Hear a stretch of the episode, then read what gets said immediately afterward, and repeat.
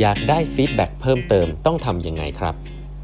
สวัสดีครับ ท่านผู้ฟังทุกท่านยินดีต้อนรับเข้าสู่ 8บรรทัดครึ่งพอดแคสต์สาระดีๆสำหรับคนทำงานที่ไม่ค่อยมีเวลาเช่นคุณนะครับ อยู่กับผมต้องกวีวุฒิเจ้าของเพจ8บรรทัดครึ่งครับอันนี้เป็น EP ที่ 832 แล้วนะครับที่เรามาพูดคุยกันนะฮะวันนี้นะครับก็ขออนุญาตเล่าต่อถึงหนังสือ radical candor นะครับครั้งนี้ก็จะมีเทคนิคนะครับเขาพูดถึงเรื่องของการที่ เราให้ feedback กันนะครับ feedback มี 2 ทางเนาะอย่างที่เล่านะครับ feedback ไม่ได้มีแต่ constructive หรือที่เราเรียกกันว่าทำยังไงได้ดีขึ้นบ้างนะข้อเสียนะ feedback เนี่ยมีการสิ่งเรียกว่า praise ด้วยนะครับก็คือคำชื่นชมนะครับเพราะฉะนั้นแล้ว feedback มีทั้งให้คำชื่นชม แล้วก็ให้คำติละกันใช้คำนี้เนาะมี 2 ส่วน ทีนี้อะไรหลายท่านผมชอบอันนึงของหนังสือเล่มนี้เขาบอกว่าปกติเคยได้ยินคำนี้ไหมครับปกติเขาบอกว่าหลักการให้ feedback เนี่ยเขาเรียกว่า praise in public criticize in private นะครับ คือหมายความว่าถ้าเกิดจะชื่นชมลูกน้องเนี่ยให้ชื่นชมต่อหน้าทันกำนันทุกคนนะครับลูกน้องจะหน้าบาน แต่ถ้าจะตินะครับจะจะว่าจะอะไรเงี้ยให้ทำแบบวันออนวันให้ทำแบบเงียบๆสองคนนะครับ คืออย่าอย่าไปว่าลูกน้องต่อหน้าคนอื่น อันนี้เป็นหลักการทั่วไปเนาะแต่หนังสือเล่มนี้น่าสนใจครับเขาบอกว่าแต่ถ้าคุณเป็นหัวหน้านะครับ หลักการ criticize in in private เนี่ยไม่ได้ apply กับคุณนะครับ คุณเป็นหัวหน้าเนี่ยคุณควรจะโดน criticize ใน public บ้างนะครับซึ่งเขาบอกอันนี้มันเป็นข้อดีด้วยนะ เขาบอกว่าจริง ๆ แล้วเนี่ยเวลาที่มีคุยกันในห้องประชุมแล้วหัวหน้าเปิดให้คน feedback ได้แบบ Public เนี่ยแล้วมีสิ่งที่เขาเรียกว่า criticism ขึ้นมาเนี่ยอันนี้เป็นโอกาสในการสร้าง trust นะครับ ผมบอกหัวหน้าหลาย ๆ คนนะ ผมว่าคุณกลัวนะที่จะโดนโดน criticize อะไรแบบนี้ต่อหน้าคนอื่นด้วยแล้วคุณก็จะโกรธ แต่ให้มองอย่างนี้ครับว่ามันเป็น มันเป็นโอกาสนะครับที่คุณจะแสดงความ maturity ความเป็น leadership ออกมานะครับในสถานการณ์แบบนั้นว่าคุณฟังจริงหรือเปล่า เพราะสถานการณ์นั้นเนี่ยทุกคนจะมองไปที่คุณครับว่าคุณฟังที่จะโต้ตอบ หรือว่าฟังที่จะมีข้อแก้ตัว หรือว่าฟังเพื่อที่จะเข้าใจและปรับปรุงตัวจริง ๆ ซึ่งสิ่งนี้ถ้าคุณก้าวข้ามไปได้เนี่ยสิ่งที่เกิดขึ้นในทีมคือสิ่งเรียกว่า trust ครับคือหัวหน้าจะรู้ว่าคือลูกน้องจะเข้าใจเลยครับว่า คุณฟังพวกเขาจริงๆนะครับเพราะฉะนั้นแล้วเนี่ย สำหรับหัวหน้านะครับให้ลองดูนะฮะลองดูกล้าๆหนึ่งนะฮะก็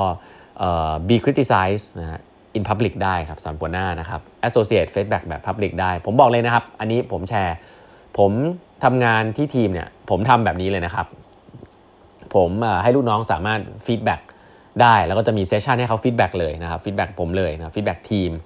เพราะฉะนั้นแล้ว feedback public เนี่ยมันน่ามันดูน่ากลัวก็จริงครับ แต่ถ้าทีมคุณไม่ได้แบบถึงจุดที่แบบ โอ้โหลูกน้องด่าหัวหน้ากันรับหลัง แล้วพอจะพูดอะไรเงี้ยเอ่อค่อนข้างยากอย่างเงี้ยก็ก็อันนั้นอันนั้นก็เป็นจุดหนึ่งซึ่งหลาย ๆ ทีมในเมืองไทยก็เป็นอย่างนั้นแล้วนะหลายทีมในหลายบริษัท แต่ถ้าคุณมี trust กันที่ดีเนี่ยยังโอเคอยู่เนี่ยให้ลูกน้อง criticize คุณในที่ public เนี่ยอาจจะช่วยเหมือนกันในการสร้าง trust นะครับถ้าคุณ behave ได้ดีนะครับในฐานะที่คุณเป็นหัวหน้านะฮะอันนี้อันหนึ่งคำถามที่เป็นคำถามที่ดีที่ที่ผมว่าเล่มนี้เขาจะแนะนำก็คือว่าเวลาคุณถามลูกน้องเวลาคุณขอ feedback ให้ถามว่าอย่างนี้ฮะ what could I do or stop doing that would make it easier to work with me นะฮะผมว่าคำนี้คำถามนี้ดีนะครับเอ่อ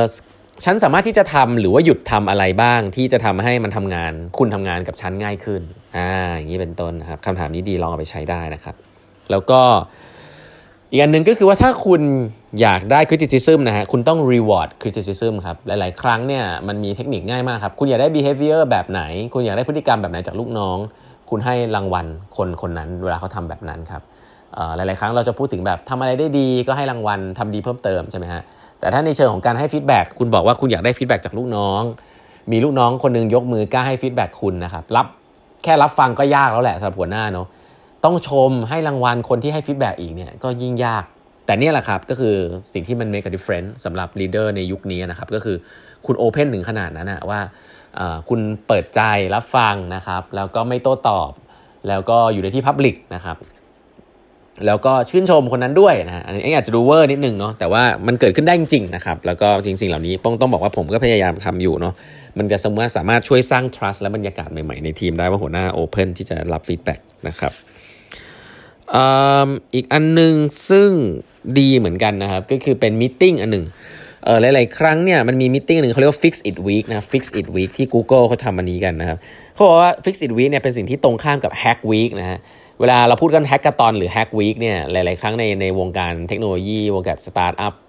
แบบนี้เขาจะบอกว่าแฮกแฮกก a ตอนเนี่ยมันคือการสร้างสิ่งใหม่ตื่นเต้น คือเป็น week ที่เราจะมาสร้างสิ่งใหม่กันนะครับเราเอาเวลาจากการทำงานประจำมาสร้างสิ่งใหม่ ๆ ให้มันไปข้างหน้ากันนะทั้งสร้าง Product สร้างอะไรก็ว่าไป อันนี้สนุกฮะ แต่เขาบอกว่ามันจะมี week หนึ่งเขาเรียกว่า management fix it week ฮะคือเป็น week ที่ไม่ต้องไปสนใจเรื่อง Product แต่สนใจกระบวนการภายในว่า ให้พนักงานออกมาบอกว่ามีอะไรที่มันเป็นเหมือนบั๊กนะครับ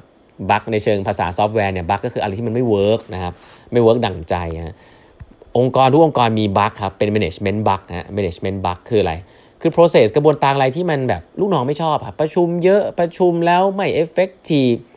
ส่งเอกสารอะไรไปหัวหน้าก็เซ็นช้า หรือว่าไม่เซ็นต้องผ่านเลขาคุยหลาย ๆ รอบ miscommunicate เรื่องพวกนี้เป็นปัญหา management หมดเลยครับ ปัญหาที่เกิดจาก hierarchy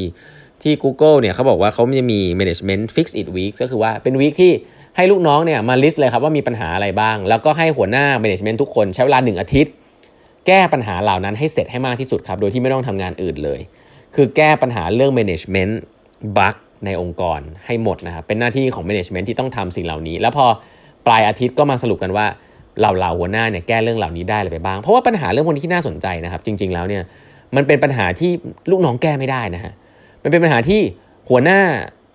อาจจะไม่เห็นแต่ลูกน้องแก้ไม่ได้ครับ ลูกน้องโดน Impact จากปัญหาเหล่านี้ฮะเรื่อง Hierarchy เรื่อง Miscommunicate ต่างๆ แต่หัวหน้าอาจจะไม่เห็นปัญหาพอเห็นปัญหาปุ๊บลูกน้องชี้ให้เห็นคนแก้ต้องเป็นหัวหน้านะครับไม่ใช่ลูกน้องอันนี้อย่างแรกก่อน เพราะว่า เเรื่องพวกนี้มันเป็นเรื่องของกระบวนการภาพใหญ่ขององค์กรหลาย ๆ เรื่องเนี่ยหัวหน้าต้องเป็นคนสั่งให้เปลี่ยนนะครับ หรือว่าไปจัดการไปคุยว่าจะจัดการยังไง อาจจะเป็น cross function เป็นอะไรก็ว่าไป ผมว่าอันนี้ก็น่ารักดีนะครับเขาเรียก management fix it week นะลองเอาไปใช้ดูได้เนาะอันนี้ที่ Google เขาใช้กันผมน่าสนใจนะครับ แล้วก็เทคนิคการให้ feedback อันนึงนะครับ ไม่ว่าจะเป็นการชื่นชมหรือว่าการให้ feedback ที่เป็น constructive เนี่ย มีอยู่ 3 ส่วนด้วยกันนะครับ อันนี้ก็เป็นเทคนิคอันหนึ่งซึ่งง่ายดีนะลองไปใช้เขาเรียกว่า SBI นะฮะ situation behavior impact ครับ เวลาคุณจะให้ feedback ใครอะคุณ specific นิดนึงครับคือพูดว่าสถานการณ์ตอนไหน